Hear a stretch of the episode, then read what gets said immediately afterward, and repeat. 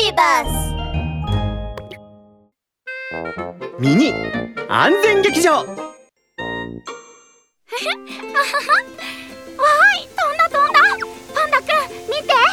私のタコが一番高く飛んでるよ。ちょっと待って。うさぎちゃんなんで手にタコ糸巻いてるの？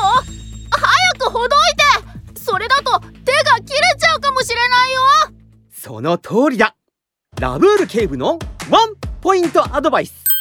タコ揚げをしている時指や手にタコ糸を巻きつけてしまうと突然強風が吹いた時にタコが風に引っ張られて指や手を切ってしまうことがあってとても危険なんだ。タコ揚げをする時は指や手にタコ糸を巻きつけないように注意してほしいんだ。ワン！